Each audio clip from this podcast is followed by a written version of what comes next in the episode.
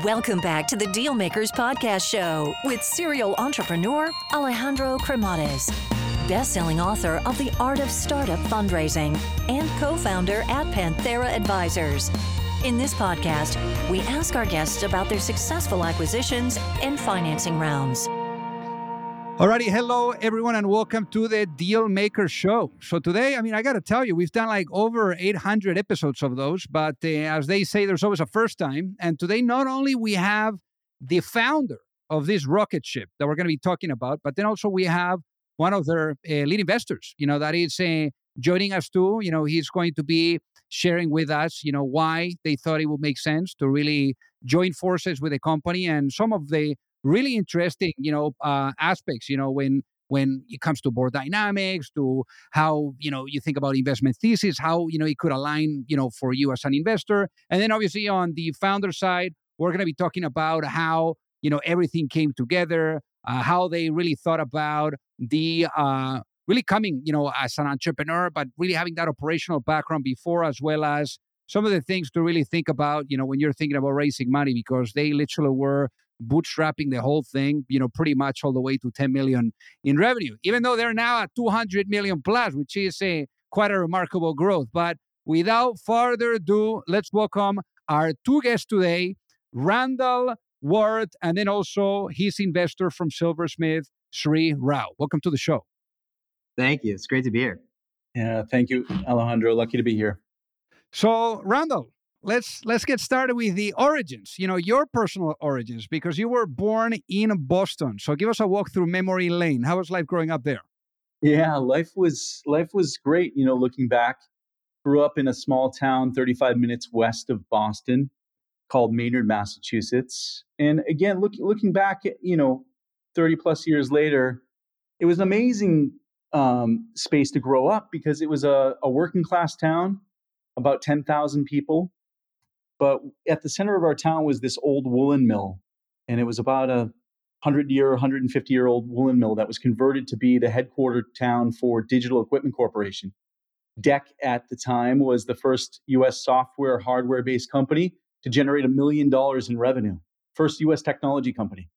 And so to grow up in that hometown with technology influences everywhere, right? No one had computer labs in their high schools, but we did. Uh, my entire house was littered with DEC equipment, both parents being engineers. And so I grew up in a in a builder town, building great technology, and what a way to influence the rest of my life. Now, your in your case, you didn't even talk about this, but the engineering, you know, mindset, you know, was fueled early on by building Legos without instructions. So how how how was that? Yeah, look, Dad was kind of cruel back in the day. He took the instructions away and made me build off the picture but I've done it to my children since, right? It's a great way to spontaneously just spur creativity and ingenuity, and everything doesn't have to look like the picture. And it's good to break things, right? So you have to break things first. So the idea of building off a mold was just never a part of my upbringing. And it's a lot of the way that I've learned how to explore. Now, in your case, you know, uh, it took a tiny bit, you know, before you decided to take on the entrepreneurial journey? I mean, it was kind of like a transition from telecommunications to enterprise, and then all of a sudden you find yourself building Appfire. So, what were those sequence of events that needed to happen for you to really be like, it's it's my time, you know, to to take a step at this entrepreneurial thing? Yeah, I was lucky to grow up again around technology, writing software from the age of seven on digital VAXes, building um, in C code, learning and journeying through software. By the age 14, I had written some software that went production. It was used by uh, our local state of Massachusetts. And I heard recently that it's still in production, which is kind of wild to think about. Founder code still being out there and used by a local state government. And so that just flowed me into the world of software. I knew what I wanted to be when I grew up. I knew I wanted to use my hands and build things hardware or software. And I was lucky to have launched into a startup company, also out of Boston, a telecommunications business that after working there for two years as engineer number 30, it went public. The company was called Boston Communications Group, and it was really a foundational um, building block for me. I learned how to build and scale technology and build and scale business using someone else's capital. Right, I was an operator of someone else's business. And I think that's a great journey journey person um, way to start in business, no matter what role, what capacity, or what skill sets you have. Um, because there's just a lot of people that you can learn from. In those days, I was learning in the office around really principled engineers and senior software architects. And they would sit there and look at your code and comment on it and laugh at it and um, make critiques. And you learned a lot, right? So you broke things first, and, and that's how I scaled. So then let's talk about uh, taking the leap of faith. You know, at what point does the idea of uh, Appfire come knocking to you? And what was the uh, process of going from the idea to incubating the idea further, validating it, and, and then bringing it to market? For me, it was a journey of courage, right? You start with a startup environment, you build that and scale that. I then went to a larger organization where I wasn't employee 30, I was employee 17,000. And I learned how to build business units and scale business units. And I got closer to the business side of the world than just the pure technology side. I got closer to the customer. I got closer to the go to market model. And I was fascinated. I was just learning and exploring again in that journeyman model. And in that world, I could break things as well, right? It was someone else's capital that I was deploying and learning and growing and changing. And the leap of faith came when I realized I was breaking less and I had more curiosity to build something where I could get the closest to the customer where they become my customer. And I went out and I started a technology software company where I was building boutique software. If you couldn't find it off the shelf, I'd build it for you. And I grew that business to about $25 million in revenue. And then it burned to the ground. I brought in some strategic advisors that were wrong for that business. And, um, and we destroyed value slowly over time. So it's not like it's a, a journey of just success right away. Um, but having failed that business and failed that startup, I, I picked myself back up, sold some software assets, and realized I'm not ready to go work for someone else again. I want to go try this again. Take the learning lessons, apply them, um, learn from the the wounds, and and go build another company. And at that time, I had come from the enterprise world where software was large and and conglomerate, and it was difficult and cumbersome to set up and configure. And I realized quickly that there was patterns emerging. Open source software was starting to emerge. Red Hat was um, eating up the world. There was a lot of open source communities and software development companies that were that were building um, open source technology stacks. At the time, I was working for an enterprise company called Vodafone, another telecommunications company, and my day job paid well, and I loved what I, I was doing, but I was running home at night to go build software for free. So I'd leave my day job, run home at night, and I go contribute to a library with strangers that I never even met. And so that pattern of software shrinking and becoming smaller was really emerging. And the concept of Appfire was about software shrinking, application shrinking, and becoming apps. There was no marketplaces or download stores. There was no Google Play or Salesforce Exchange. There was no Apple iTunes store. But we had this sense and this feeling, my co founder and I, that software was shrinking and the world, world around us was actually beginning to emerge. And in 2005, we bootstrapped Appfire and we built it as a, as a business that would build small applications that could extend other platforms. And fast forward today, we're a, a global leading provider of software that extends, augments, and integrates leading platforms like Atlassian, Salesforce, Monday. Um, we work with Slack, and we work with Microsoft Azure DevOps. And so it's a it's a world of transformation, but that core concept, that building block, that origin story is still there. Apps that extend platforms, that bring knowledge workers um, more value off those inherent platforms. Now, in your case, it took uh, some time to uh, to to go at it on raising money. You know, in fact, you built a business to to 10 million in revenue, which is which is amazing. You know, it's it's very impressive, but also very dangerous too, because you're like uh, walking this fine line, and, and you want to make sure that you're not like taking the wrong step. So, so what what would you say that uh, that triggered that school of thought, or hey, maybe you know we're gonna delay a little bit more of the thinking about fundraising here? Yeah, to be honest, when we look back at those moments, there was a clear um, delineation of when we knew we needed to raise capital. It wasn't the scary part. It wasn't the part of scaling to 10 million and being scared about how do we get to 12. It was that the stack of sticky notes of awesome problems were building. Every day we had another, what we called awesome problem in the business that we didn't know how to go solve. So for us, first and foremost, this was 2017 when we first thought about raising capital. At that time, we were probably 8 million in revenue, 8 million in ARR, and we we had this wall of awesome problems we couldn't solve. We needed to build a, a, group of people and get a group of people around us that had insight into building and scaling software companies, not as operators, but as um, investors with advisors wrapped around them. And the world of investment was that oyster. And so in 2017, we began the journey.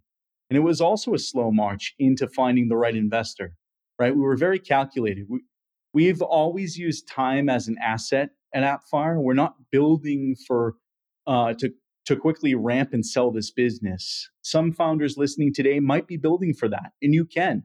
That's a great, great path. That wasn't our path. We wanted to build a long term, durable business that's scaled for generations. Build something that's around 50 years from now, 100 years from now build something like Digital Equipment Corporation that was built in the 60s off the hard work of people all over the world, generating hundreds of millions of dollars and, and scaling globally. And so for us, it was let's take the time to find the right investment partner. Let's take the time to understand what we want to find. I mean, it took some time because it needed to be 2020 for Sri to come knocking eh, with Silversmith. So, so now let's let's let's let's let's get let's hear the thoughts of uh, Sri here. I mean, you guys obviously had developed an investment thesis, and eventually uh, the company Appfire, you know, was aligning with your thesis. I guess before uh, you go into telling us, you know, uh, how you came across Appfire and why you thought it makes sense. Why don't you give us a quick snap uh, shot and overview on Silversmith as a as an investment uh, uh, firm? Sounds great. Happy to do that. So, Silversmith is a Boston-based growth equity firm, and we started the firm back in 2015 with a pretty simple uh, goal, which was to identify, find, build relationships with, and ultimately partner with entrepreneurs like Randall, building previously bootstrapped companies, uh, software businesses like AppFire, you know, we think the combination of stage and sector uh, are really important. And for entrepreneurs, uh, as you know, really finding that right fit of the funder, the investor that understands the the awesome problems at that stage in the company's life cycle, hopefully has relevant experience within that domain in that sector and can help the company scale over time. And so we're generally investing in these bootstrap companies when they're tens of millions in revenue, let's say, and hopefully helping them achieve hundreds of millions of revenue uh, over time. And the, the group that came together, we've been investing in these kinds of companies for you know the entire our entire careers. Uh, but we thought with a clean slate, what we really wanted to do is to focus, try to do one thing, do it really well, focus on these kinds of businesses importantly, do it in a really team oriented way. I think, you know, one of the unique things about Silversmith is, of course, I'm on this call today. I spend out of our partner group the most time with Randall, uh, which I'm very grateful for. But every deal that we do, every investment we make is a firm deal. We try to bring the bring to bear the the full gamut of resources, network, experience uh, to bear with each investment that we make to support these kinds of companies. Um, and maybe pivoting to you know, how we got to know Randall and, and AppFire, uh, one of the things we've noticed over time as we look for these bootstrapped companies that are able to get to 10 million of revenue without raising traditional venture capital is that they tend to be benefiting from you know some secular tailwinds that maybe allow them to uh, distribute products into really large addressable markets in a really cost effective way. They have relatively low customer acquisition costs, and also are able to do it in a way that uh, is efficient from an R&D perspective as well. One common theme that we've seen is that downstream of some really large technology platforms, let's call them big tech generally speaking, uh, are these entrepreneurial businesses that really fill the gaps that you know find the seams because the reality is that you know no one software vendor solves every problem for every every enterprise and ultimately every enterprise is looking for a bunch of uh, problems uh, to solve or ways to solve those problems. And so if they can efficiently find things like the apps that appfire provides to be able to extend and augment and improve their workflow within a, a product like jira that's offered by atlassian as an example um, they're willing to you know try and buy and grow their spend with vendors like that. And so one of the things that we did was to look within the marketplaces of some of these, you know, bigger tech vendors, in this case within Atlassian. And the more research and homework that we did, speaking with folks at Atlassian, studying their marketplace, where they've enabled this really uh, frictionless buying experience of these apps within, you know, as Randall described, almost like an app store, as we talked to partners in the ecosystem and customers about which apps they really liked, the name uh, AppFire kept coming up over and over again. And it was very clear that it was an emerging market leader within that segment. Uh, so we reached out to Randall and you know came to find that it's exactly the kind of business that we started Silversmith uh, to try to partner with and invest in. That was you know 10 million of revenue that was growing organically doing so within its means, of doing so profitably, which has kind of come in and out of vogue over the past few years. Um, but I think is is really what we've been, you know, searching for, looking for the whole time. And so, uh, you know, we reached out to Randall, kind of cold outreach, and uh, fortunately, he replied and was open to uh, taking a meeting with us. And that was really the start of the relationship. Hey guys, so pardon the interruption here. So I got to tell you that you know, for those of you that are either looking to raise money or you're looking to get your company acquired, you don't have to be alone. You know, there's a lot of psychology that needs to be blended with strategy, with methodology, with process. And it's very hard. And already doing your business alone is super, super difficult. So I remember, you know, back then when I was an entrepreneur, I kept really experiencing the challenge of either knowing or finding the right type of access to the right type of investors or really understanding what was the right type of guidance you know that would carry me through the process whether it was with seeking money or with going through the acquisition.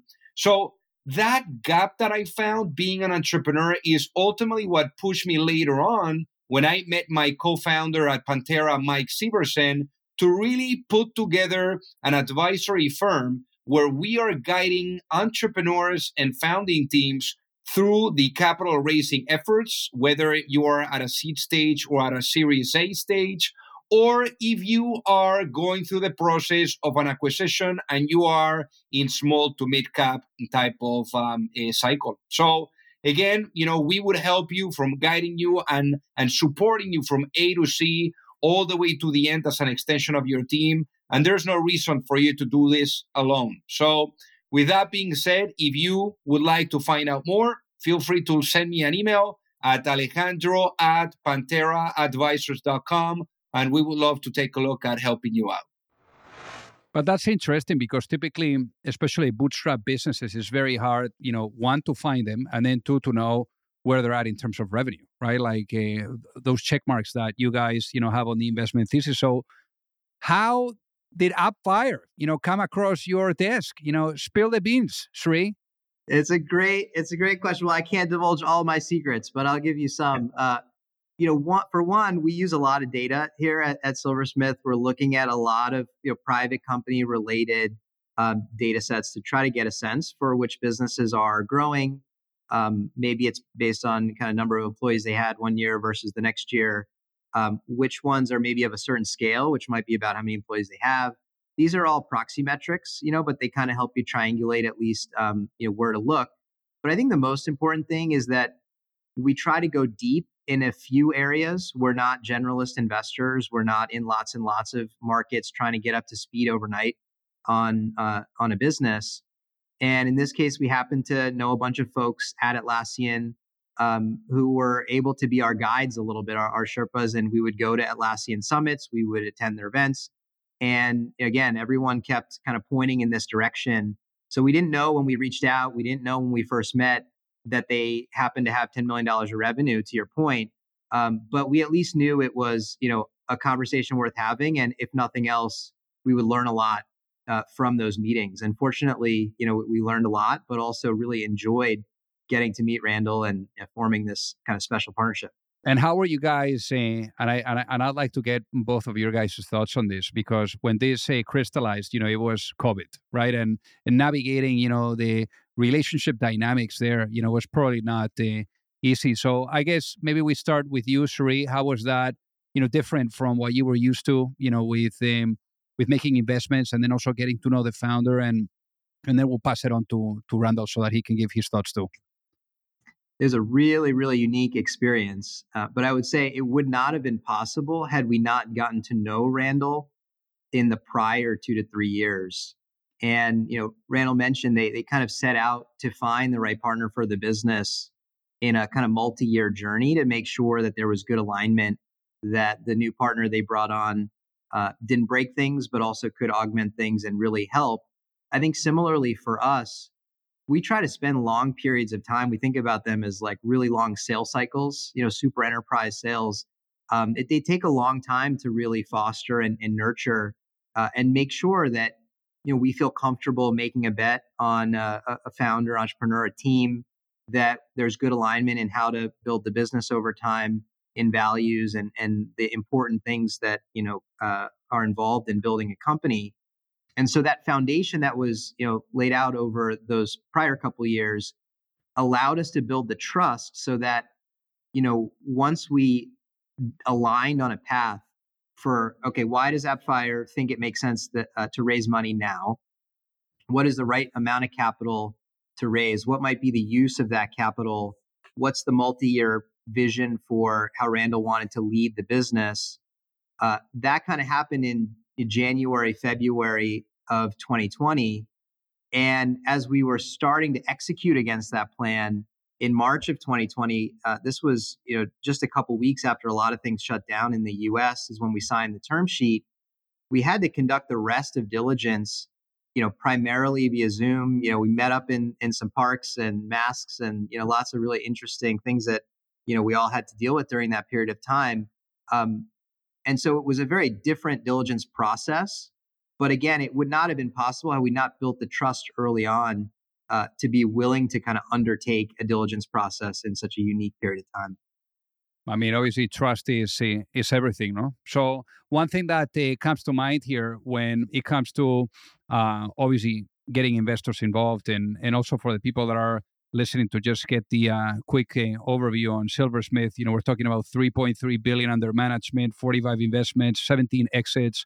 It's really remarkable track record. I guess now, you know, when we're thinking about bringing investors on, eh, board, you know, in this case for Appfire, Randall, I want to ask you, you know, vision is a really big one because ultimately it's what is going to get uh, investors excited, is going to get employees excited and also customers. So if you were to go to sleep tonight and you were to wake up in a world where the vision of Appfire is fully realized, what does that world look like? No, it's an amazing world. I visit it often during the days. Um, I might even do it right after this this uh, call with you. You know, it's it's really easy from I've I, I'll, I'll back up. I I've always found it um, easy to spend time both in the in the clouds, but with my feet firmly on the ground but I encourage all founders to spend and all all CEOs of software companies to spend some portion of time thinking about where you want to bring the trajectory of the business. It's important to think about what success looks like and what that time horizon, that time arc is going to be.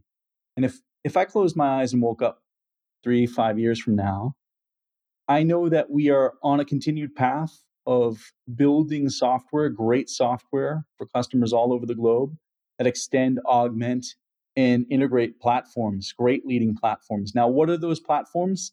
They're the platforms of the future. And where do we play? We play in the space of knowledge workers, the billion knowledge workers that exist today, right against um, top enterprise platforms. And so it's it's one platform begets the next, where we're going to extend our software across them. And that world of the future is where work is flowing for knowledge workers. It's the last mile when you think about what we do and how we extend platforms, if you're a, in an enterprise software company and you're an engineer, you're a product manager, or maybe you're in marketing or sales, and you're leveraging an enterprise platform and you have a use case that exists within your company, you might need an app that extends to make that use case a reality.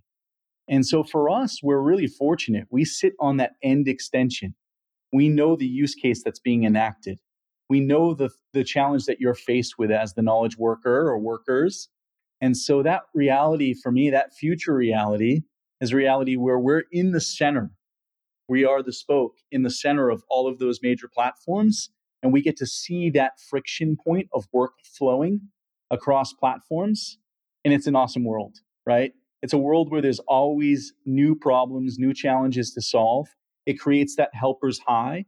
And ultimately, we're engineers solving problems on behalf of our customer that we can see um, intelligently how they're using these patterns and these platforms. So it's a great world. I want to close my eyes right now and think about it more. now, now in your case too, I mean, when you guys, um, you know, brought in Silversmith, and and now you guys have raised you know close to 150 million. Uh, the, the the level of scale that you've achieved is really remarkable because I mean we're talking about 200 million in revenue now. No, so I mean that growth has been really spectacular. I guess when it comes to growth and when it comes to scale, you know, scaling is not not an easy thing. So I guess what what would you say has been your biggest lesson when it comes to scale? Yeah, you know, the biggest lesson that we that we find um, with scaling this business is that the customers ultimately are telling us what they want to want to purchase, right? So the closer we're getting to that customer level data about utilization across our software helps us define what we're building next. So making sure that we understand the priority of our customers, how they're using products, making sure our products are easy to use. So they're not only easy to find, but they're easy to use. Um, so we spend less time thinking about spending time in the go to market model, spending time tuning and defining and scaling the go to market model. We spend more time thinking about scaling our software, scaling our software performance, and scaling the needs of the customer. And so I think that's critical for anyone building any product, whether it's software or it's a commodity. Like you can't get close enough to the customer. And so, yeah, that scale and growth came um, rapidly. Here we are. May of 20 was when we we signed and brought on Silversmith, 10 million of ARR. Fast forward today, uh, here here we are in early 24, and we are at at uh, 200 million in ARR and and growing and growing repeatably. And again, that durable model was built. It was on purpose. And not only are we growing revenue, but we are a profitable business. I'm wearing a shirt today that says AppFire 72 because I just had a board meeting recently where I um, broadcast to our board that we closed our 72nd quarter of profitability. Wow. And so we are we are a profitable company, which is really important. You know, Sri had mentioned that profitability and and and margins gone in, in vogue and out of vogue, but we we don't think in those terms at AppFire. We profit is our engine, right? It is driving growth because we can reinvest that capital in the business in many ways, right? And for us, first and foremost, it's on behalf of the customer. Now, one thing that comes to mind there that I'd like to double click and get the input of Sri is when you see a company like Appfire, you know, and you're let's say like investing, you know, and obviously when when Silversmith invested, you know, we're talking about a, about a big check. You know, how do you go about making sure that obviously you're pumping all these millions into the operation, but how do you go about first plugging in your network in a way that is going to serve the company in the best that it can? But then, two, how do you go about making sure that things are not breaking because you're pumping a ton of money and you're like really wanting that company to grow super fast? Yeah, it's a it's a great question. I think to start at the close of an investment, we take some time to just listen. Uh, we kind of think about it as like the Hippocratic Oath: first, do no harm, because we're investing in, in great companies that have great teams. And the last thing we want to do is, you know, kind of upend that. And so that initial period is almost an extension of the diligence period to really get, you know, inside the four walls of the company, understand what makes it tick, understand what's going great, and understand where they might need some help. And importantly, identify the intersection of where they need help and what we're good at helping with we're really about partnerships and not about playbooks because we think each company is very unique in those strengths and weaknesses. Uh, but again, you know, where that overlaps with uh, what we think we can be most helpful with. These companies tend to have really strong products and a lot of customer pull and customer love. And so, a lot of times, what we're helping with is on the business side, uh, the go to market model, the pricing and packaging. Uh, in this case, there's been uh, quite a bit of M&A activity, building out uh, the finance function and reporting, and make sure we really understand the business and can start to look around the bend because one of the things that happens with scale, to your point, especially rapid growth, is it's very easy to kind of lose sight of maybe something that's wobbling a little bit. And the data can really guide you to make sure that you're making sound decisions, that you're getting ahead of some of those issues, and you're making sure you're supporting the right parts of the organization that, that really need that. And so once we understand where those gaps might be, exactly to your point, we look you know, deep within our networks to try to identify people who can help the company in those key areas. In this case, with Appfire, uh, one of our independent board members is Cindy Robbins. She was the uh, chief people officer at Salesforce and was at Salesforce for many years as they experienced rapid growth and scale.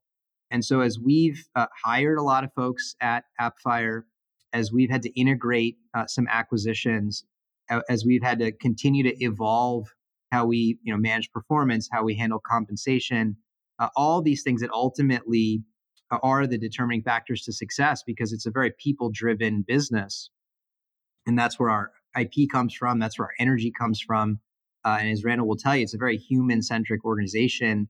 I think that's enabled our success. You know, someone like Cindy has really uh, helped the company maybe avoid some common mistakes uh, and improve on things that maybe we're working well at 10 million of revenue, but would not have scaled to 200 million of revenue. So we kind of go through each functional area and each part of the business and try to figure out who might be that kind of a person to help Randall uh, along the journey. So Randall, I'm going to take you now on a time machine. Okay. So I'm gonna I'm gonna put you into a time machine and bring you back to let's say 2004. You know that moment where you were starting to think about what the hell you were going to do with your life. You know, now you had to take another attempt, another stab at the entrepreneurship. But let's say, you know, you have the opportunity of sitting down, you know, with that younger self and you're able to give, you know, one piece of advice to that younger self before launching a business. What would that be and why, given what you know now? Yeah, look, I, I followed this advice back in 2004. You need to write your vision and mission down on paper you need to reach agreement. You should enter a business with a partner. So there's a couple of pieces of advice, right? Times are hard, times are lean when you're starting up. You need someone to lean on, lean up against, um, and bounce ideas off of so you're not talking to yourself. So those are some good pieces of advice. Break things. It's okay. You're not going to get it off the go. Like it's not overnight success. You hear that a lot. I'm sure you hear that from a lot of entrepreneurs if we were planning for overnight success, our plan has failed, right? So just know that you're entering into this space for some period of time. It's it's going to be awkward. You're going to break things at first, but that's part of everyone's journey. There isn't a single successful company that exists today, public or private, that hasn't gone through the same journey that you're going through right now. And so you tell yourself that as the younger entrepreneur and founder and give yourself that advice I would surround myself with as many free mentors as you can. You can find them on LinkedIn with a couple of cl- clicks. There are so many entrepreneurs, myself included, that will help and guide and offer time and suggest. And you can get a lot of that. You can also get a lot of it off of podcasts like this. Amazing, amazing information streams that did not exist in 2004 unless I went to a bookstore and I spent three or four hours and digested the book and may or may not have paid for the book right? And nowadays here it is it's all in front of us. There's so many interesting people online that you can meet virtually that have done it and scaled it and have um, found success and also have hit failure points. And so you can learn a lot. So i would tell my younger self that and, and hopefully that younger self listen because unfortunately our younger selves you know they tend to be a little more dismissive when it comes to advice. But uh, but that was very profound. So randall for the people that are listening that would love to reach out and say hi what is the best way for them to do so? Look you can find me on linkedin randall ward appfire That's probably the best place. I don't spend a lot of time on X these days, but um, that's just because I'm busy building and scaling a business. Uh, but you can find me on LinkedIn. I'm happy to respond back and um, yeah, happy to help in any way I can. I also share a lot publicly out there, so you can find things that we write about and talk about at Appfire. And I know Sri's the same. Amazing. And then what about for Sri, the companies that are, you know, now bootstrapping, doing tens of millions? What is the best way for them to reach out to, to you guys? Yes, please do. Please reach out at uh, Sri, S-R-I, at silversmith.com. Amazing. Easy enough. Well, hey, guys, thank you so much for being on the Dealmaker Show today. It has been an honor to have you both on the show today. Oh, what a pleasure. Thank you, Alejandro. Thank you so much. If you like the show, make sure that you hit that subscribe button. If you could leave a review as well, that would be fantastic. And if you got any value, either from this episode or from the show itself, share it with a friend. Perhaps they also appreciate it. So also remember that if you need any help, whether it is with your fundraising efforts or with selling your business, you can reach me at alejandro at pantheraadvisors.com. You've reached the end of another episode of the Dealmakers Podcast. For free resources and materials, head over to alejandrocremades.com. Thank you for listening and see you at the next episode.